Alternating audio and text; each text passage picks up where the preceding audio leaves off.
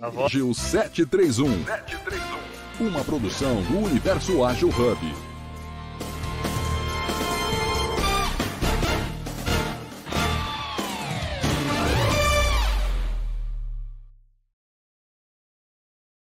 Acho que assim, é, é, olhando aí as redes, né, o nosso início aqui, eu acho bacana a gente já começar a falar sobre hoje. Acho que é um tema super importante, né, é, presente aí no nosso dia a dia. Como né, a gente vai falar aí sobre o conflito e a agilidade, né? Como um vai é, prejudicar o outro. Então, assim, acho que muita coisa bacana aí para a gente bater papo hoje, é, nessa super quinta-feira. Uh, então, queria começar aqui dando os, o bom dia para todas, todos e todes. É muito legal estar tá aqui em mais um episódio, o de número 822 é, do Jornada Ágil 731, que é o nosso encontro diário com agilidade, né? Acho que é importante também a gente não esquecer que o conteúdo do Universo Ágil não é só o Jornada Ágil 731.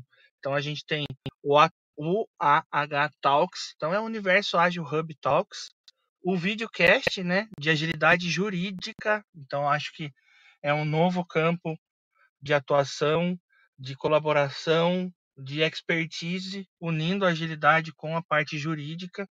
Né? Então, bastante pessoas aí é, com esse know-how de jurídico, porém usando agilidade como meio para fazer as coisas acontecerem de uma maneira mais ágil, né, de mais é, interessante também dentro do videocast aí do Talks, a gente tem o Líder Ágil, muito aí com o nosso querido Roberto Mosqueira, que veio alguns episódios aqui com a gente, e o podcast de agilidade inclusiva. Então a gente tem um público é, que, que, faz a coisa acontecer, que provoca muito a gente aqui e fala sobre inclusão. Então, o Universo Ágil Hub também fala muito sobre inclusão. E esses que eu falei é, vocês conferem lá no YouTube, tá? Então é pela plataforma do YouTube que a gente vai ter.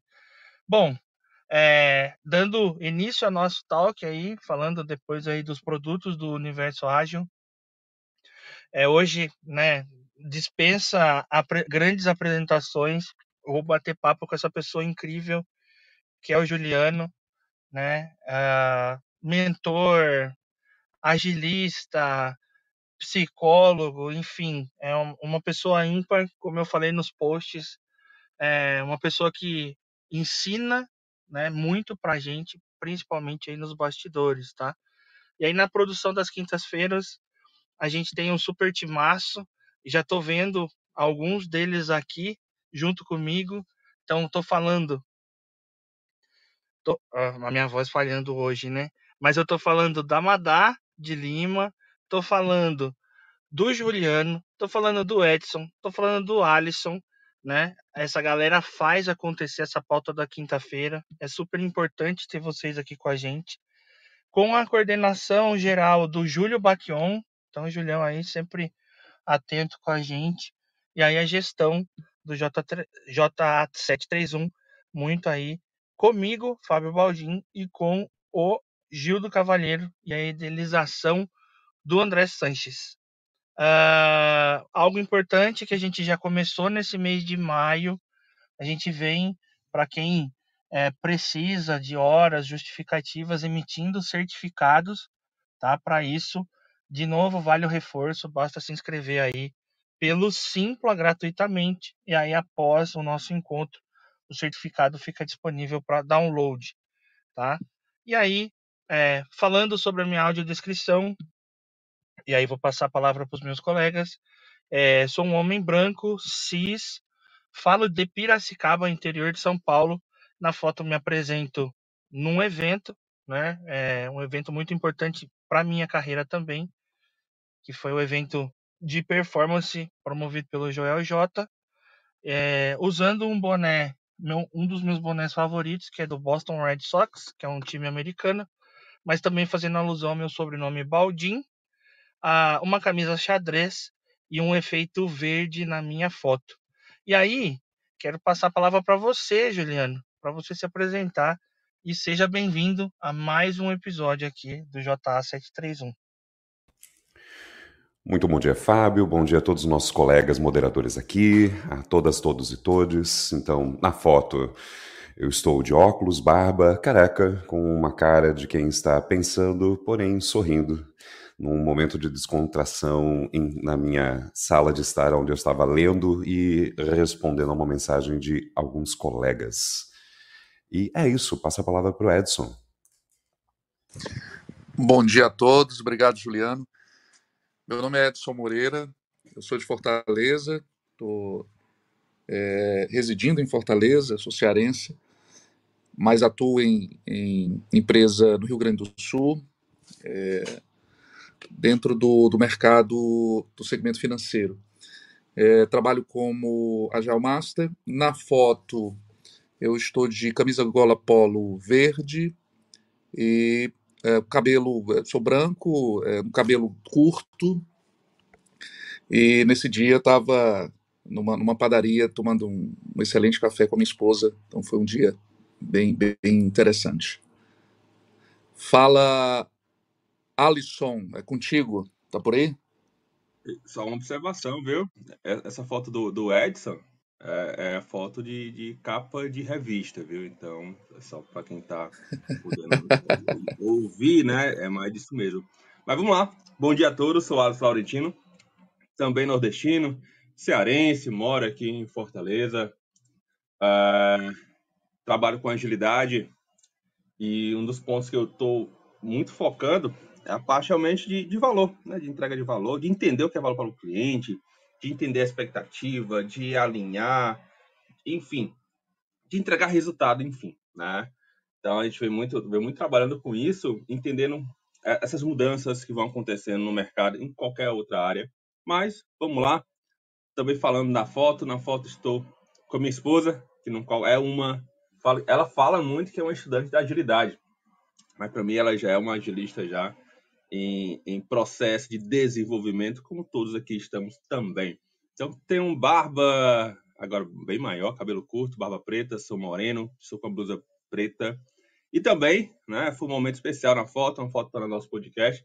Enfim, vamos lá, muito ansioso, estou aqui comendo uma tapioca, com um cafezinho, esperando por esse momento. Vamos que vamos. Bom dia.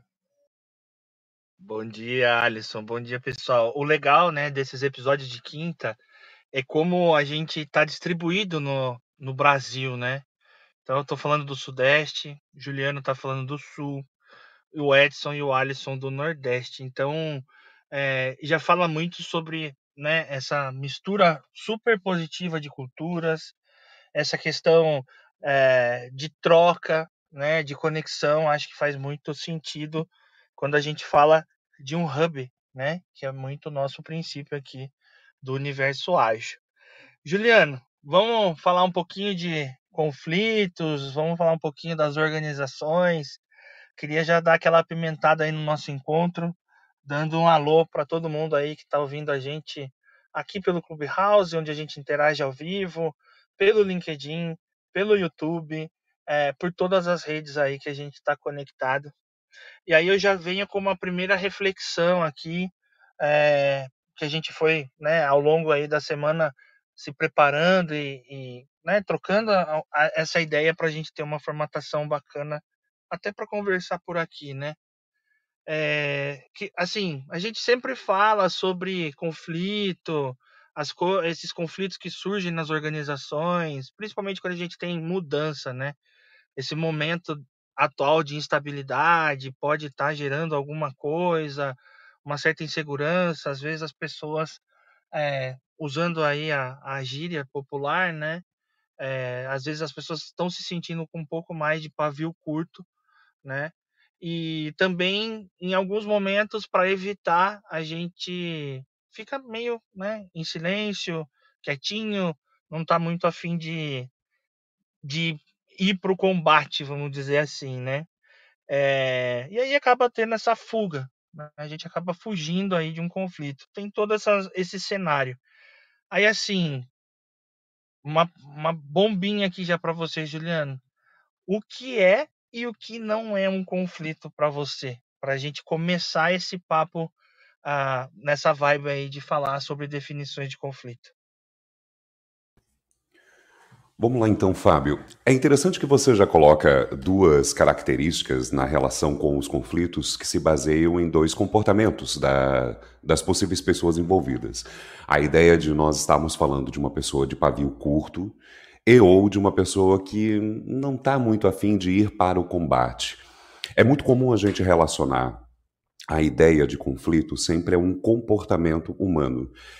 Particularmente, eu acredito que os nossos comportamentos, eles ditam muito mais a maneira como nós lidamos com o conflito, mas não necessariamente o surgimento ou não do conflito.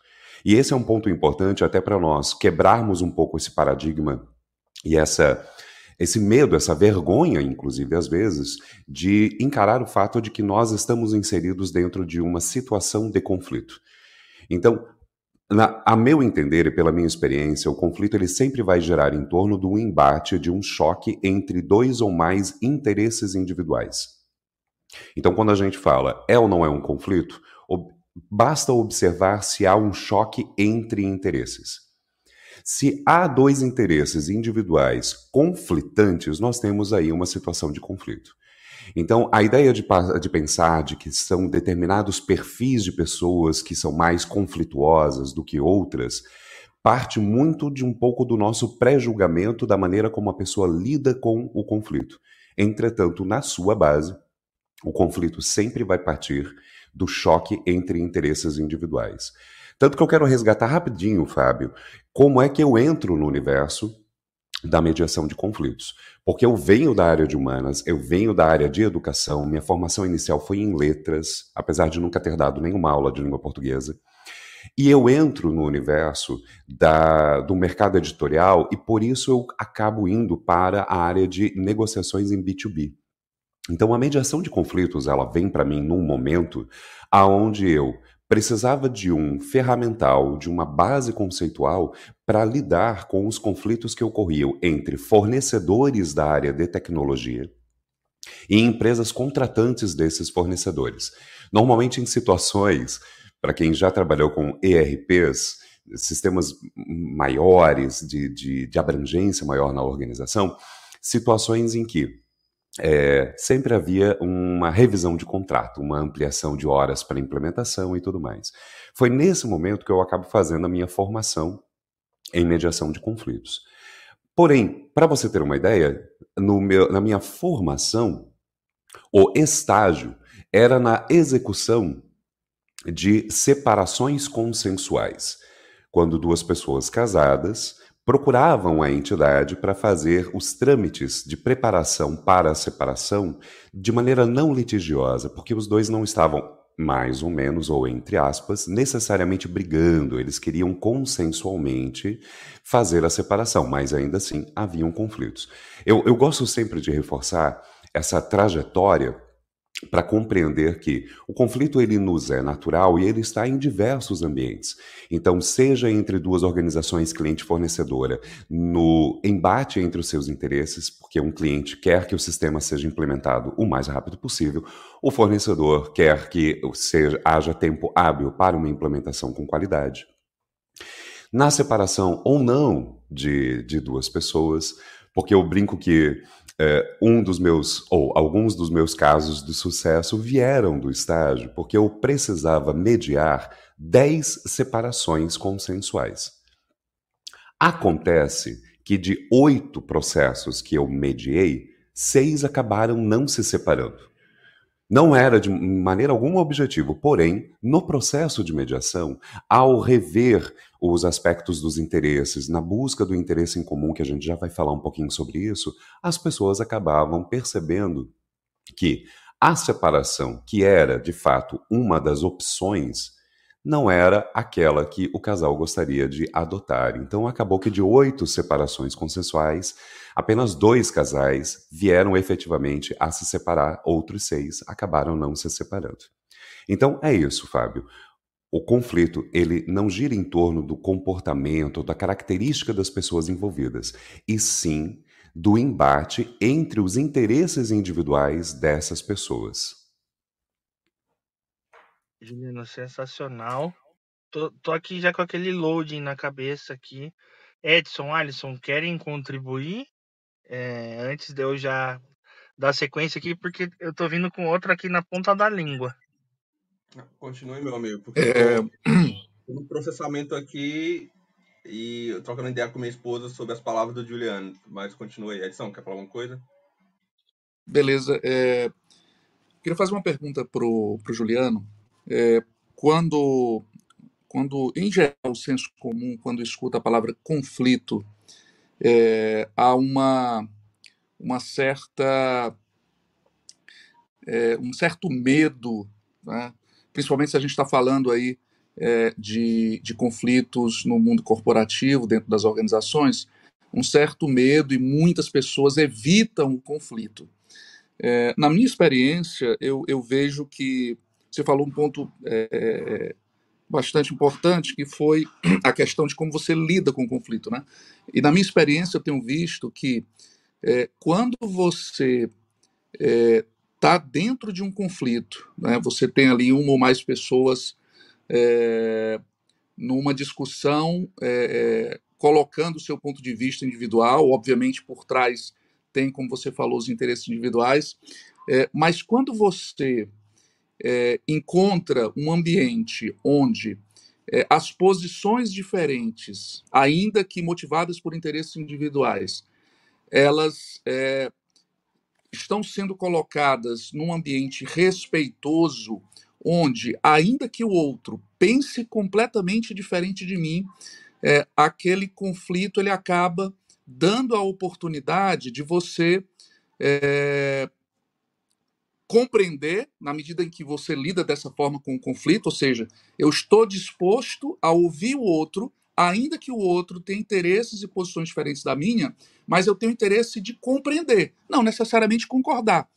Quando há esse ambiente, Juliano, é, há uma, uma, um resultado ou, ou uma, uma conclusão é, mais positiva, mais é, de resultados até é, importantes mesmo em meio a conflitos, ou seja, posições diferentes, interesses diferentes, mas quando há o respeito de compreender o outro, de tentar compreender o ponto de vista, o porquê que há aquele interesse, enfim, há, há situações que isso ocorre, mesmo dentro de conflitos?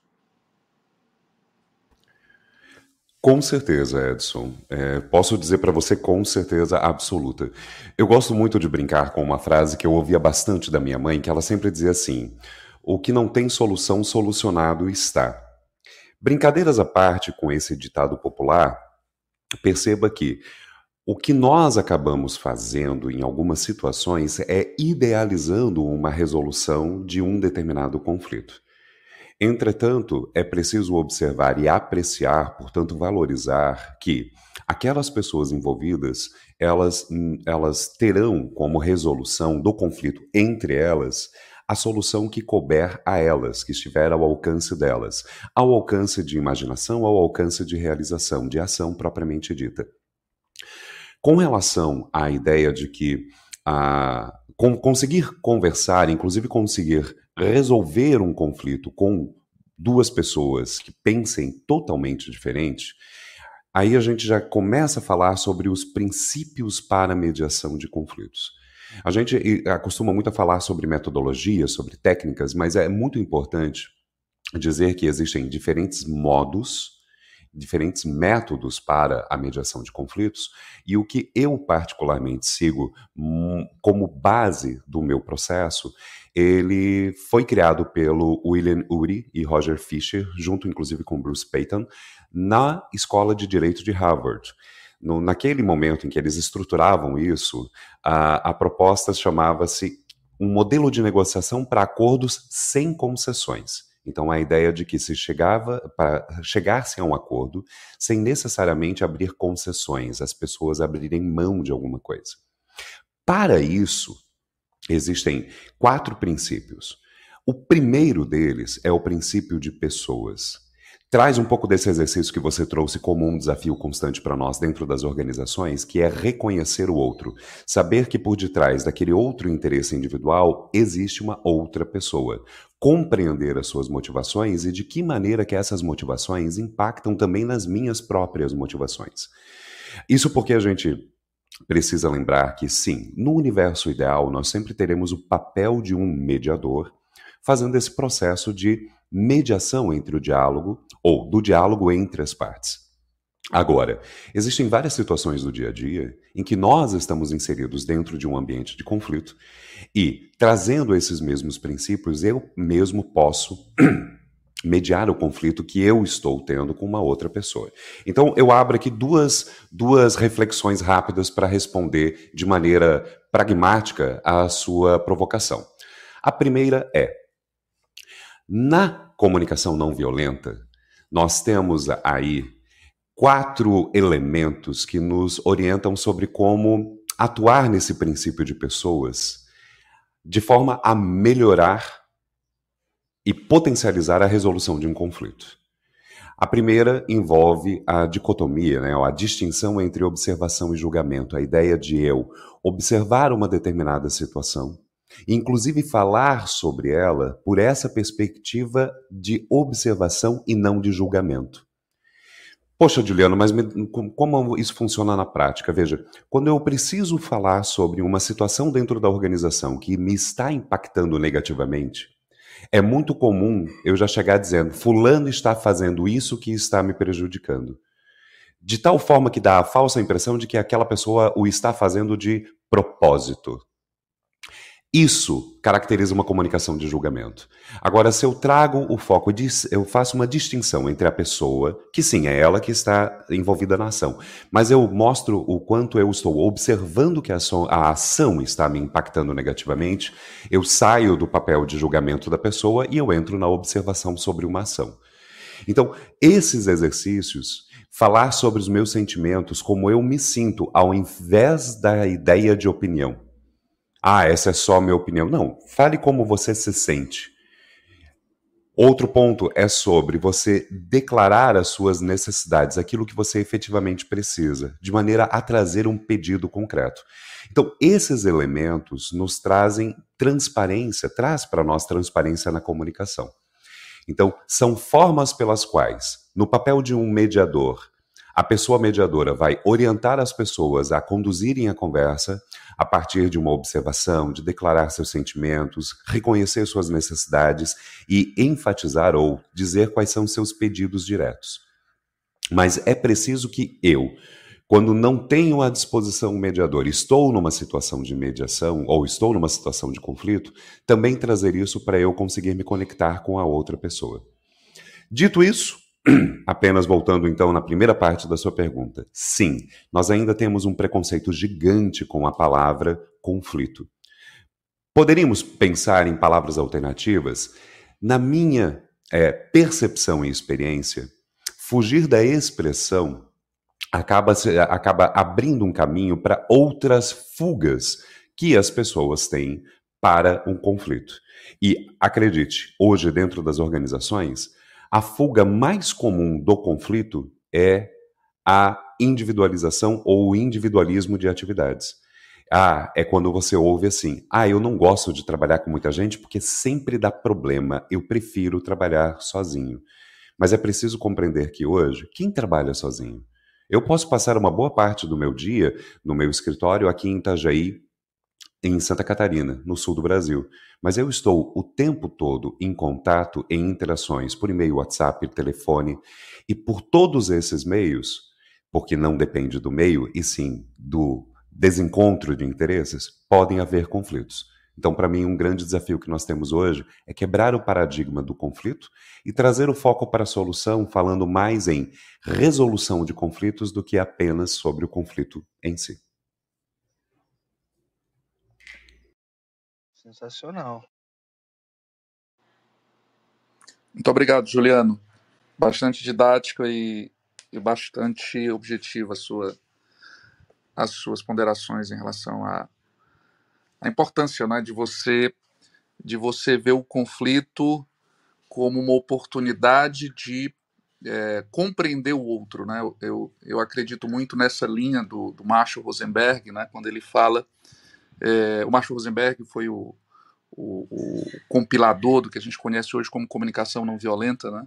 que o Juliano citou, quando ele fala muito, muito sobre empatia nesse lugar de compreensão. Né? Na medida que você é, é, sintoniza, quando você é, prepara os seus ouvidos para ouvir o outro né, a partir de um objetivo de, olha, eu quero compreender o outro, ainda que haja um conflito de ideias, um pensamento diferente, uma, um objetivo diferente, mas se a gente está aqui numa discussão, é, tentando chegar num, num, num, num objetivo coletivo, ainda que o outro pense diferente de mim, é uma oportunidade, quem sabe, para eu compreender uma, uma perspectiva que no final vai ser importante para todos, né? e não somente para ele. Mas para isso eu preciso abrir né, os meus ouvidos é, com essa com essa visão de empatia no sentido de compreender, né, de buscar a compreensão do outro. Obrigado, Juliano, muito bom. Fantástico as colocações. É... Juliano, aí você me corrija, mas a gente está falando de empatia, a gente está falando né, de leitura obrigatória. Então, é, segue uma recomendação para o pessoal que está ouvindo a gente aí. É, a publicação da comunicação não violenta. E assim, começamos com, a leitura, a busca do conhecimento. E aí aquele ponto que sempre a gente está falando, né? Quando a gente está com algo novo é, como possibilidade. Vamos falar que o conflito é uma possibilidade hoje. Como que eu começo?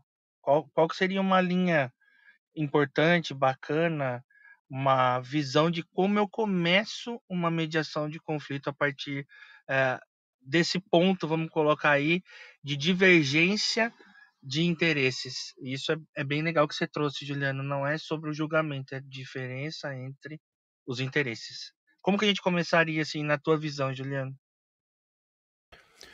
Vamos imaginar por um momento que, obviamente, quando eu consigo reconhecer que existe um conflito, portanto, há o desencontro ou o embate entre interesses individuais, a nossa primeira tendência é a apaziguação, é deixa disso, não, vamos aqui, e procurar tentar encontrar uma forma de agradar gregos e troianos.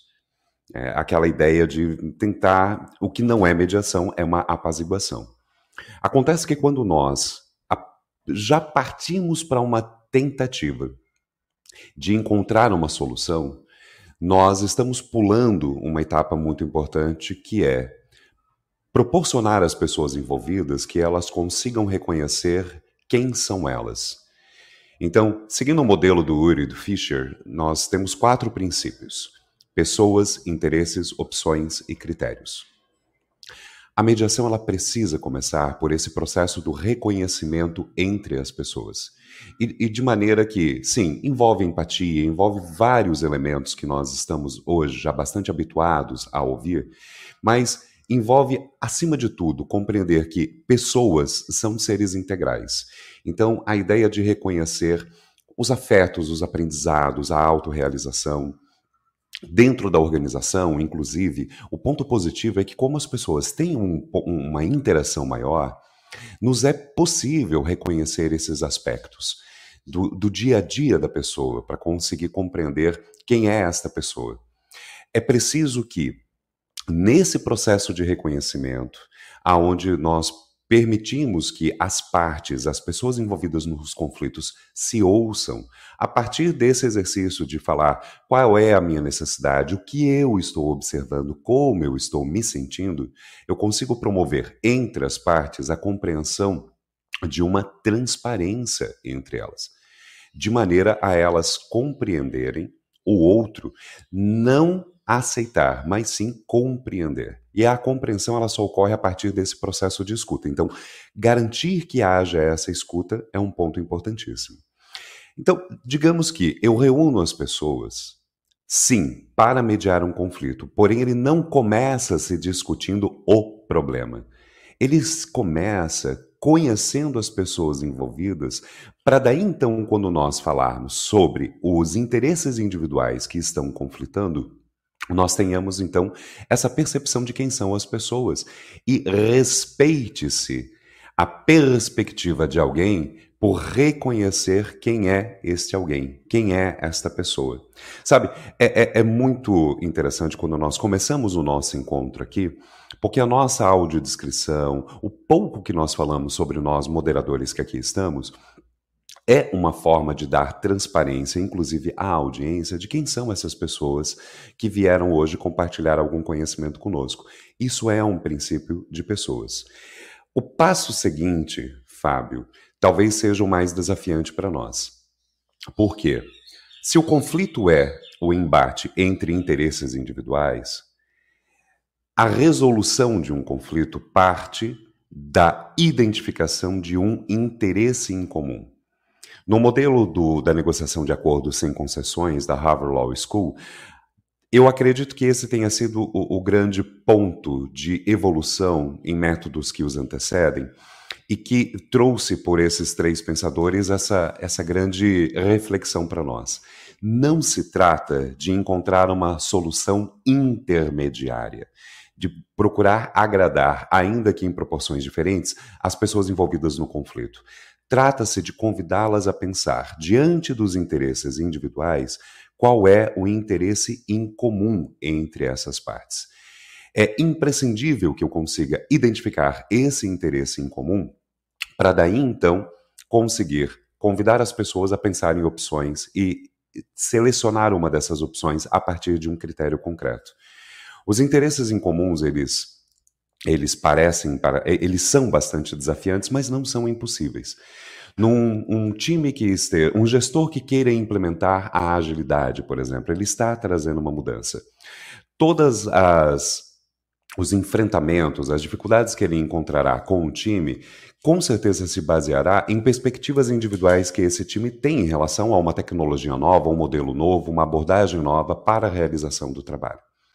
Trazendo para os quatro princípios, a primeira pessoa que, a primeira coisa que eu preciso compreender é quem são essas pessoas que estão conflitando com a implementação de um novo modelo de trabalho, de uma nova forma compreender quem são essas pessoas a partir de como elas se sentem diante dessa proposta de mudança. Como elas estão hoje trabalhando no modelo atual, com quais são as necessidades que o modelo atual atende elas e quais são as necessidades que talvez o modelo atual não atenda. Compreender isso para nós é imprescindível, porque às vezes pecamos por querer trazer uma novidade, uma mudança, seja um modelo, seja uma ferramenta, uma nova tecnologia, de uma perspectiva de, olha, gente, eu conheci isso daqui, fui a um evento, descobri que trabalhar com essa tecnologia ou esse modelo é fantástico, e a gente vai colocar isso na empresa. A partir do momento você simplesmente declarou o seu próprio interesse individual na implementação, o que com certeza irá conflitar com a multiplicidade de perspectivas que você tem no time. E eu ainda digo, Fábio, que o nosso maior risco não é o conflito declarado, explicitado pelas pessoas. É o conflito implícito. É quando as pessoas, é, consciente ou inconscientemente, fingem aceitar o seu interesse individual, mas passam, é, direta ou indiretamente, a sabotá-lo, porque conflita com o seu próprio interesse, é, o seu próprio interesse individual. Eu brinco que num, há muitos, há alguns anos atrás, num treinamento para uma marca de chocolates, na preparação do pessoal que atenderia os clientes durante a, o período de Páscoa, nós desafiamos a, os times a identificarem qual era o interesse, o interesse em comum delas, promotoras da marca, com as clientes que compram a marca. E aí vieram várias questões do tipo, ah, a gente quer vender, a cliente quer comprar. Não, então, já, já, são, já são interesses distintos. Qual o interesse em comum? Até que ao final do exercício nós chegamos, olha, o nosso interesse em comum com a cliente é presentear alguém, porque eu quero que ela presenteie com o nosso produto. Mas eu estou aqui numa venda consultiva, orientando, apresentando o produto de maneira que o presente que ela dará a outra pessoa tenha o valor que ela busca. Quantas vezes nós ignoramos na implementação de uma nova tecnologia ou de um modelo os interesses do time, não apenas para trazer para um argumento de convencimento, mas sim para ver de qual a melhor forma de trazer essa tecnologia ou essa mudança. Então, a partir do, da compreensão de quem são as pessoas envolvidas, Fábio, o nosso grande desafio é identificar quais são os nossos interesses em comuns. Na agilidade, parece muito óbvio, mas será que nós queremos apenas produzir mais? Ou nós queremos trazer com agilidade maior produtividade e qualidade de vida? Porque quando eu sou mais produtivo, eu não preciso passar horas a fio na frente do computador. Será que eu quero apenas agregar valor para o cliente? Ou, através da satisfação trazida para o cliente, agregando valor, eu também agrego valor para o time. Compreender esses aspectos para nós é imprescindível de maneira a conseguir exercitar e chegar ao interesse em comum. Vou pegar um ponto rapidinho aqui que o Juliano falou agora, eu acho muito peculiar, muito importante, só pelo barulho que o Vizinho está tendo reforma aqui no apartamento de baixo, mas a compreensão de, da, da sua participação, do seu, é, da sua inclusão junto ao cliente, de entendimento, de saber o que faz sentido para você no momento, de ah, entregar valor, de entregar quantidade, qualidade, é, melhorar a performance. Toda essa parte também é, vai muito de encontro ao momento do profissional que está atuando também. Por que, que eu falo isso? É, tem profissionais que é muito focado é, em, pô, tem que entregar resultado para ontem e esquece, não esquece, diminui a sua atenção em relação às pessoas, de como eles estão, se eles estão realmente em um ambiente propício a performar cada vez mais, se estão em um momento pessoal de poder agregar mais resultado e valor à empresa ou ao time que está trabalhando. Tem momento que o profissional está tá bem, está estável, está porque eu falo assim, familiar, pessoal, no trabalho e consegue abraçar outros horizontes também, como é, entender a necessidade do cliente, entregar um resultado, focar qualidade, entender realmente a necessidade do cliente que vai estar utilizando os produtos que vai estar desenvolvendo, olhando a perspectiva do, do time em si, do ambiente. Então, existe também um ponto muito crucial que é qual o momento do profissional que está atuando com agilidade naquele momento. Faz sentido, Juliano, que eu falei isso? Viajei um pouquinho. O que é que tu acha? Alisson, faz todo sentido e as suas colocações praticamente respondem à pergunta do Gil do Cavalheiro, que ele colocou aqui. Partindo desse ponto de que pessoas são seres integrais, como as relações não integrais das pessoas integrais podem influenciar o resultado dentro de um determinado contexto? O que você trouxe agora foi para nós essa reflexão a respeito do reconhecer o que está acontecendo na vida da pessoa para além do papel que ela realiza no trabalho, ou mesmo é, trazer para ela essa perspectiva de reconhecimento e valorização dela para além do que o que está acontecendo aqui dentro do time ou dentro da organização. Essa reflexão desse reconhecer responde à pergunta do Gildo na perspectiva de que é importante para eu saber o que está acontecendo nos outros papéis sociais deste indivíduo, desta pessoa, porque há uma grande possibilidade de que situações que estejam ocorrendo, até conflitos que estejam ocorrendo em outras dimensões da sua vida integral, seja na sua vida familiar, social, é, acadêmica, podem estar influenciando como ela está lidando com um conflito dentro da organização. E aí eu até brinco com uma situação em que numa empresa ocorreu de, ao trazer esta reflexão, uma das coordenadoras do, de uma capacitação em mediação de, para resolução de conflitos que eu estava fazendo, uma das coordenadoras olhou para mim e disse assim: Ah, então agora eu preciso ser terapeuta. E eu disse a ela: Olha, não se trata de assumir o papel de terapeuta, até porque não é este o seu papel mas faz parte tanto do seu papel enquanto coordenadora, quanto no seu papel enquanto é, com uma pessoa que convive em sociedade, compreender que a outra pessoa, como você própria, é influenciada por esses vários papéis. Então, outros papéis desempenhados pela pessoa podem influenciar os conflitos dentro da organização. Por isso é tão imprescindível que a gente consiga dar atenção a isso. Poxa, Juliano, mas aí eu descubro, por exemplo, que o cara tá brigando com todo mundo dentro do time, criticando diversas situações a respeito do modelo da tecnologia que nós estamos implementando, mas aí eu descubro num cafezinho de é, num cafezinho na Copa, que na realidade o problema está vindo porque ele está se separando da esposa. Aí eu vou ter que fazer o quê? Ligar para a esposa e pedir para eles não se separarem de maneira alguma. Gente, não brinquem com isso, mas não.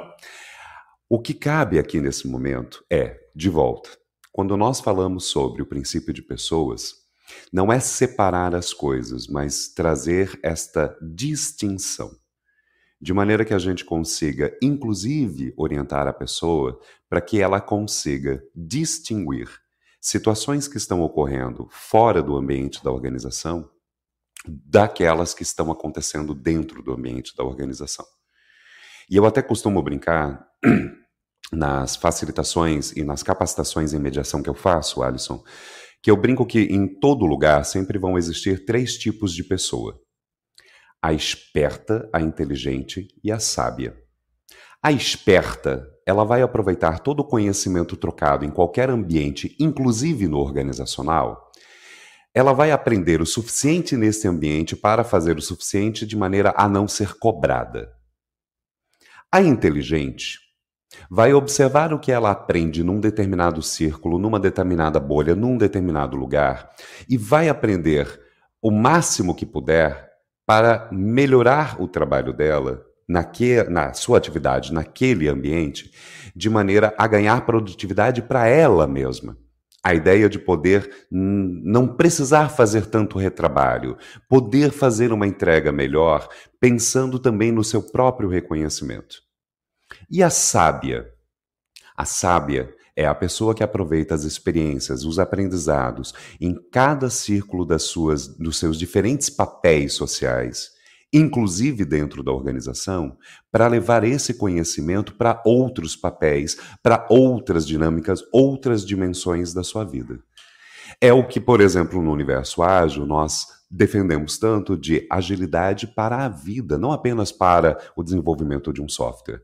Trata-se de você pegar o, o, melhor que eu posso aprender num projeto de agilidade de forma a otimizar, a trazer esta agilidade, esta produtividade, esse olhar para as pessoas, esta inteligência coletiva que nós criamos no ambiente da organização sobre agilidade, que podemos, temos potencial para, de maneira a levar isso para outros, outras dimensões da nossa vida também. Então, é, é, é imprescindível compreender que uma pessoa em desequilíbrio com as suas dimensões de vida, ela trará isso como um interesse individual que pode conflitar com os interesses de um time ou da organização. Então, Gildo, respondendo a sua pergunta, é imprescindível nós termos essa compreensão. No mínimo, para conseguir com essa pessoa fazer essa distinção, para que ela também não se prejudique com, no ambiente de trabalho dela, e também para que ela compreenda que ela tem potencial de contribuir mais é, com o time ao fazer essa distinção. Não uma simples separação, mas uma distinção, de maneira inclusive a levar aprendizados com o time para talvez contribuir com a resolução do conflito que ela tenha fora da organização também. Espetacular, Juliano. Estou aqui refletindo acho que é super importante, né, a gente dividir todo esse conhecimento. Até nos posts aí eu falei, não é só a voz, né? É uma pessoa que inspira mesmo e você faz a gente sair, né, da, da rotina automática do pensamento. É né? muito bom estar com você aqui. Ah, vamos fazer um giro de redes, né? Acho que é importante a gente trazer aí. Você puxou a pergunta do, do Judão, já demos aí um segmento, falamos um pouquinho. Então queria dar um giro pelas redes ali. O Alexandre, que é meu parceirão de DevPira, mandando um bom dia aí. Bom dia então para você, Ale, tá ouvindo a gente pelo YouTube. Ah, o Leopoldo trouxe uma contribuição muito legal aqui, que focar no processo e não nas pessoas é uma boa prática. Ao invés de falar de fulano não fez ou errou, é pior do que a coisa não feita conforme descrito em processo tal. Em vez de apontar culpados, o melhor é focar nas causas e buscar soluções. Essa é a contribuição do Leopoldo. E aí o Márcio, né, nosso expert também aí em práticas inclusivas, trouxe. Juliano, como é a sua capacitação, como que como é que sua capacitação para uma pessoa com deficiência se integrar neste grupo da organização? Faça essa pergunta ou que exista uma solução que você usa em suas capacitações para as pessoas se sintam integradas e ou incluídas. E aí, complementando a pergunta, as pessoas que estão capacitando estão preparadas para incluir pessoas com deficiência usando a área de acessibilidade? Então, olha essa expansão, né? A gente fala sobre mediação de conflito e também traz à mesa a questão da inclusão, a questão a, da acessibilidade, né? Eu confesso que nunca presenciei ou tive essa expertise, Juliana, em relação à acessibilidade e conflito dentro de organização. Você já teve? Como que você está enxergando isso do teu lado aí, com a tua ótica? Assim, Fábio, eu, eu fui é, presenteado com uma experiência no início da minha carreira que durante um bom período eu fui professor da área de tecnologia. Eu fui professor de informática mesmo, sabe? Ensinar a mexer no, no, no PC, no computador, no personal computer, é, de 125 pessoas surdas. Então, eu, eu fui professor bilíngue dentro do Instituto de Fonoaudiologia numa universidade aqui em Santa Catarina. Então, é, eu vou aproveitar a pergunta do Márcio para falar sobre o terceiro princípio da mediação de conflitos, que é a construção das opções. Compreendido qual é o interesse em comum das pessoas, a gente parte para esse exercício de criar opções. E é preciso já levantar essa a necessidade declarada de se criar muitas opções. Tanto que a armadilha mais comum que nós temos num processo de mediação para resolução do conflito é, ao surgir a primeira opção, as pessoas se apaixonarem por ela ou já quererem crucificar esta opção sem dar espaço para mais opções. É o princípio essencial do, do brainstorm, do toró de ideias.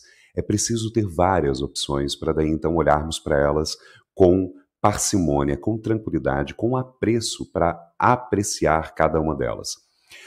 Como isso conversa com a pergunta do Márcio? A, a necessidade da inclusão de uma pessoa com deficiência dentro de um ambiente de organização, por si, ela já é a declaração de um interesse individual. Esta pessoa com necessidade contratada para trabalhar dentro da empresa, ela só quer exercer o trabalho dela, o potencial dela. Então, esse interesse individual precisa ser é, observado quando nós estamos falando na construção do interesse em comum. E havendo esta pessoa ou essas pessoas dentro de um determinado grupo, de um determinado time, eu preciso que, se o meu interesse comum conseguiu abranger também a necessidade deste indivíduo portador de uma deficiência, com uma deficiência, eu preciso que as opções a serem pensadas conversem com o interesse em comum que inclui a inclusão desta pessoa. Então, é fascinante porque eu já tive situações, por exemplo, Márcio, respondendo então a sua pergunta, aonde, é, ao preparar um encontro para uma determinada organização, a, a pessoa contratante, a pessoa que estava cuidando do contrato, chegou para mim, sem saber, obviamente, do meu currículo, e disse assim: é, Juliano, nós só temos um problema é, nós temos uma pessoa surda nesse time. Aí eu disse assim: desculpa, eu não entendi. Você falou que você tem um problema e depois você falou que tem uma pessoa surda. É, beleza, já anotei aqui, temos uma pessoa surda. Agora, qual é o problema? Brincadeiras à parte, a provocação foi lembrar a ela de que haver uma pessoa surda naquele time, para aquela formação, era apenas uma característica e que nós precisávamos pensar em alternativas para. Aí a pessoa, e volto ao mesma, à mesma situação, porque né, a brincadeira foi para provocar uma reflexão. A pessoa disse assim: ai, desculpa, não, é que eu, eu, eu preciso saber se isso é um problema para você. Eu disse, Fulana, de novo, vamos lá. Nós não estamos falando de um problema. Isso, isso, haver uma pessoa surda no time não é um conflito. Porque a deficiência dessa pessoa não é um interesse individual dela e isso não conflita com o meu interesse de fazer um bom trabalho com vocês. Então, a única coisa que nós precisamos nesse momento é que você me pergunte, Juliano, temos uma pessoa surda. De quais maneiras nós podemos incluí-la nesta atividade? E eu vou lhe dizer quais são as formas pelas quais as ferramentas, as atividades poderão ser aplicadas, e inclusive o fato de eu ser bilíngue e conhecer Libras, a língua brasileira de sinais. Então, é muito importante trazer essa distinção de que o interesse de uma pessoa com deficiência, o interesse dela, é a inclusão dela. Esse interesse só é parte ou só principia, inicia um conflito se houver da outra parte o interesse na não inclusão. Havendo interesse na inclusão, o que nós precisamos pensar é em opções que também abordem, que também abranjam essa inclusão. Esse é um ponto para nós imprescindível de compreensão. E isso vale para todas e quaisquer é, necessidades, para quaisquer situações de deficiência dentro da organização. É isso, Fábio. de novo, né? Tô aqui refletindo. É... Juliano, eu acho que quando a gente entra nesses encontros, né? Que a gente fica nessa parte reflexiva, você traz muito do teu conhecimento humano, né? Comportamental, é... mexe muito com a galera que nos ouve aqui no dia a dia, né? É... Tô pensando aqui, nós já estamos no finalzinho do nosso encontro, 8h25. E aí eu quero te provocar. Será que a gente volta a falar desse tema numa parte 2? O que, que você acha? Sim! Olha, Fábio, é, é plenamente possível, claro, mas talvez a gente possa é, pensar no, num próximo encontro em temas aonde a gente já consiga aplicar diretamente o, a, a mediação de conflitos. Hoje nós trouxemos a mediação como tema central.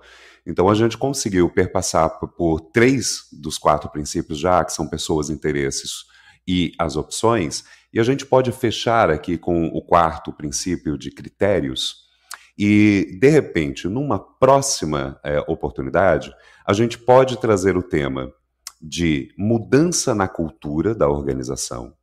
Porque quando nós falamos sobre a implementação de um novo modelo de trabalho, de uma nova tecnologia, nós estamos falando sobre influenciar uma mudança na cultura, de despertar uma mudança na cultura.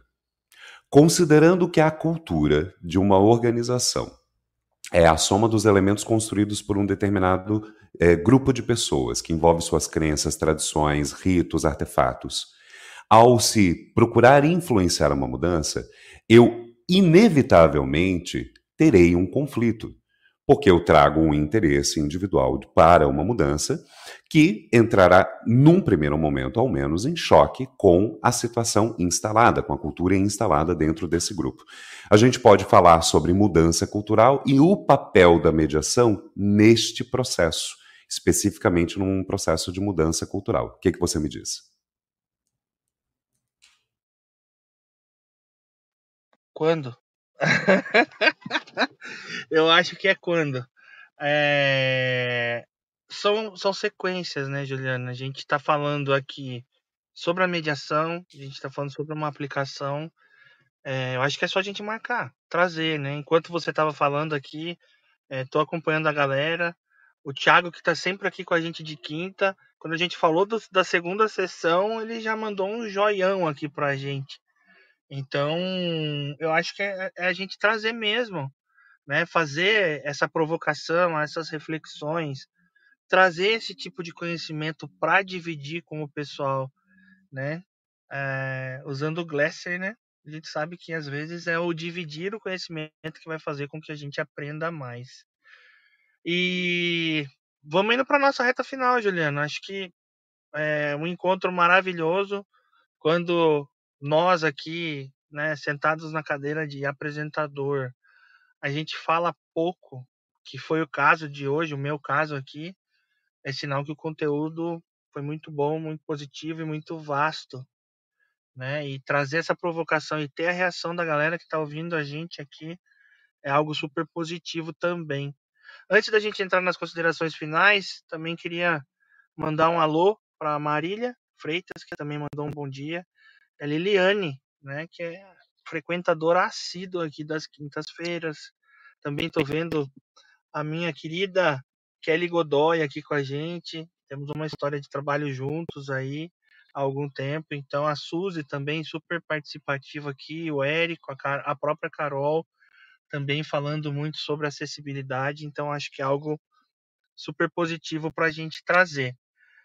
Juliano, então acho que assim, para a gente fechar, a gente é, com chave de ouro, né? Quando a gente trouxe de resolução de conflito, eu, eu gostei muito da tua postura, né? E partindo aqui para o encerramento, é, me fez lembrar muito sobre o divergir e o convergir do design thinking, né? É, a gente tem um, um, a gente tem vários interesses numa sessão dessa, a gente passou por brainstorming também. E um dos grandes exercícios, né, que eu já conduzi algumas vezes e, e tenho como referência uma pessoa aqui do Hub, que é a Sara Branco, que deve estar ouvindo a gente ou vai ouvir em breve, sobre esse tema. É, muito do divergir e convergir também fala sobre isso, né? Inclusive, estava até enquanto a gente estava conversando aqui, pesquisando um pouco sobre o uso de design thinking na resolução de conflitos, né? Então, assim, como é engraçado que às vezes práticas, né, elas convergem, às vezes elas falam algo muito parecido, né? Então, divergir primeiro para convergir. Eu talvez esteja criando um conflito saudável, que é a divergência, para depois fazer essa mediação e esse afunilamento, essa conversão para algo é, alinhado, né? Alinhamento de expectativa de todos os envolvidos naquela sessão. Deu conexão, Juliano? Faz sentido? Antes da gente iniciar as considerações finais do time aqui? Faz, porém eu sugiro uma ressignificação importante. As pessoas às vezes têm essa ideia de que ah, é importante gerar um conflito para daí então chegar a uma solução. E é, é, bem importante nós pensarmos nisso, porque pode, inclusive, dizendo isso em voz alta, parecer assim: ah, então você está aqui querendo nos provocar para a gente brigar, para depois você sair de bonzinho que resolveu um problema com a gente. Então vamos lá. A frase que você traz, as considerações suas, Fábio, faz muito sentido apenas ressignificando a ideia de que nós não geramos um conflito para divergir e então depois convergir. O que nós precisamos fazer é, de maneira apreciativa, identificar um conflito que já está ali, às vezes mais latente ou não latente. Quando eu convido, por exemplo, num exercício de design thinking, as pessoas a divergirem, o que eu estou dando a elas é a oportunidade de perceberem diferentes perspectivas sobre o mesmo tema que já existiam, estavam ali implícitas dentro das suas crenças, dentro das suas culturas individuais. A partir do momento que eu gero esta oportunidade delas externalizarem isso, eu não estou provocando a divergência. Eu estou gerando um espaço acolhedor dessa divergência, gerando um espaço seguro para que as pessoas compartilhem, para a partir do reconhecimento dessas divergências que haja então uma convergência. Enquanto você falava, eu mesmo fiquei imaginando assim: nossa, a gente diverge nas pessoas, converge no interesse em comum, diverge nas opções e converge novamente pelos critérios. Então, esse foi um ponto interessante. E aí, já puxando para o encerramento, vou pegar um minutinho para falar sobre os critérios, por quê? Quando nós falamos desses quatro princípios da mediação de conflitos, é claro que a gente é tocado, a gente sente, reverbera muito em nós os dois primeiros de pessoas e interesses em comum.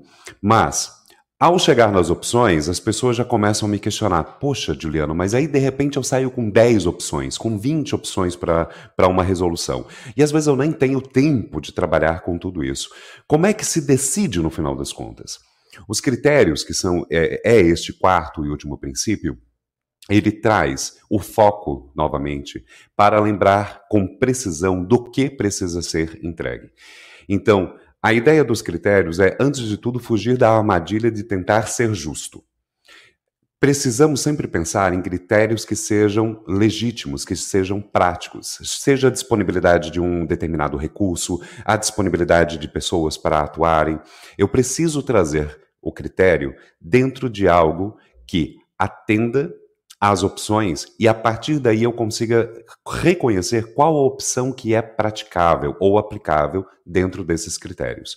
É importante, por exemplo, dizer que quando eu faço uma mediação, agora, por exemplo, estou no, envolvido num processo de um conflito entre sócios e estou fazendo a mediação entre eles.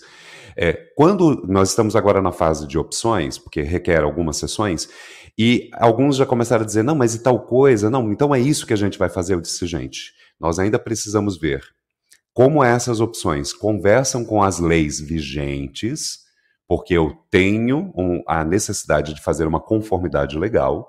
Eu não posso é, permitir ou orientar vocês a selecionar uma opção que de repente não tem amparo legal para sua execução. E também reconhecer que a organização, a empresa deles já existe há algum tempo, portanto, já existe também alguns acordos que já foram estabelecidos lá atrás. Isso para nós é extremamente importante. E aí, para fechar, já como meu encerramento, Fábio, é importante dizer o seguinte. Alguém que nos ouve agora ou depois na gravação vai dizer assim: nossa, mas ele falou agora de design thinking dentro da mediação ou é a mediação dentro do design thinking? Gente, é, inclusive, tivemos um encontro essa semana sobre Design Thinking aqui no Jornada Ágil, muito bom. Assistam lá. Uh, vamos lá. O que eu trouxe hoje para mediar conflitos são quatro princípios. Eles são fundamentos de uma prática que orienta, é uma essência de um modelo. Ele serve de base para métodos, modelos e técnicas. Então você pode trazer para a mediação do conflito vários processos. Você pode trazer, por exemplo, para o princípio, na, no momento do princípio de pessoas, você pode trazer o exercício da comunicação não violenta junto com a, as micronarrativas. Na, hora, na fase dos interesses, você pode trazer ferramentas de design thinking ou utilizar o design thinking como uma forma de gerar várias opções. Então, o, o interessante de você trabalhar não com uma técnica de mediação, mas sim com princípios de mediação, é esta versatilidade, esta agilidade, esta multiplicidade que nos permite trabalhar com várias, vários métodos, modelos e técnicas. É um universo a ser descoberto em crescente evolução, Fábio. E com isso eu encerro a minha fala também. Aproveitando o gancho, Juliano, obrigado pela disponibilidade, né? Para a galera que nos ouve aí, existe uma grande preparação para a gente estar tá aqui no episódio, para levar e dividir esse conteúdo com vocês. É, obrigado pelos feedbacks, né? Galera interagindo com a gente nas redes. É uma quinta-feira especial para nós, né? É, 822 episódios, sem falha, todos os dias. Isso faz com que esse hub é, esteja, né? E aí, dividindo aí com vocês sobre métricas que a gente acompanha muito de perto, esteja entre os 10 maiores conteudistas do Spotify, tá? Em relação a esse tipo de assunto. Então é algo super positivo para a gente dividir. E quero agradecer todo mundo que esteve com a gente até aqui, o pessoal que passou, a galera que vai ouvir a gente nas redes. Desejar uma ótima quinta-feira, uma ótima semana e, né, a gente tem o nosso famoso Dia das Mães nesse domingo. Então vou aproveitar aí, mandar um beijão para minha mãe, a dona Lia Baldim, que está em Limeira. Com certeza ela vai ouvir esse episódio. Então já fica meu abraço. E para as mamães que não estão nesse plano com a gente, fica aqui meu pedido de iluminação para que sejam cada vez melhores no plano em que estiverem. É isso, gente. Obrigado e ótima quinta a todos. Alisson, Edson, com vocês. Lá, rapidinho, então. Sim, é Gente, um prazer. muito obrigado. Fala aí, Edson. Desculpa, Alisson. Segue o jogo. Vamos lá, rapidinho, o tempo tá acabando aqui nosso time box. Mas muito massa, Juliano. Como eu comentei aqui nos bastidores, minha esposa é, ela falou, pô, esse homem é muito inteligente, enfim, deu risadas, prazerzaço, Juliano, estar com você aqui, com o Baldinho, com Edsonzão, enfim, Dia das Mães, domingão, aproveitem, curtam bastante com as mães que estão aqui, quem não e que não estão realmente, muita paz. Vamos junto, próxima quinta estaremos juntos novamente aqui, sucesso, um abraço, Edsonzão. Maravilha. Mais uma vez aí uma oportunidade de ouvir o Juliano com a experiência, todo o embasamento teórico, e é um aprendizado bastante rico sempre te ouvir, Juliano. Muito obrigado, muito obrigado, Fábio, Alisson, muito obrigado a todos aí que acompanham o Universo Ágil. Vamos que vamos. Nos encontramos aí no próximo, no próximo episódio. Uma boa, bom final de semana para todos. Bom Dia das Mães para todos com suas mães que estejamos todos juntos aí no próximo. Um abraço.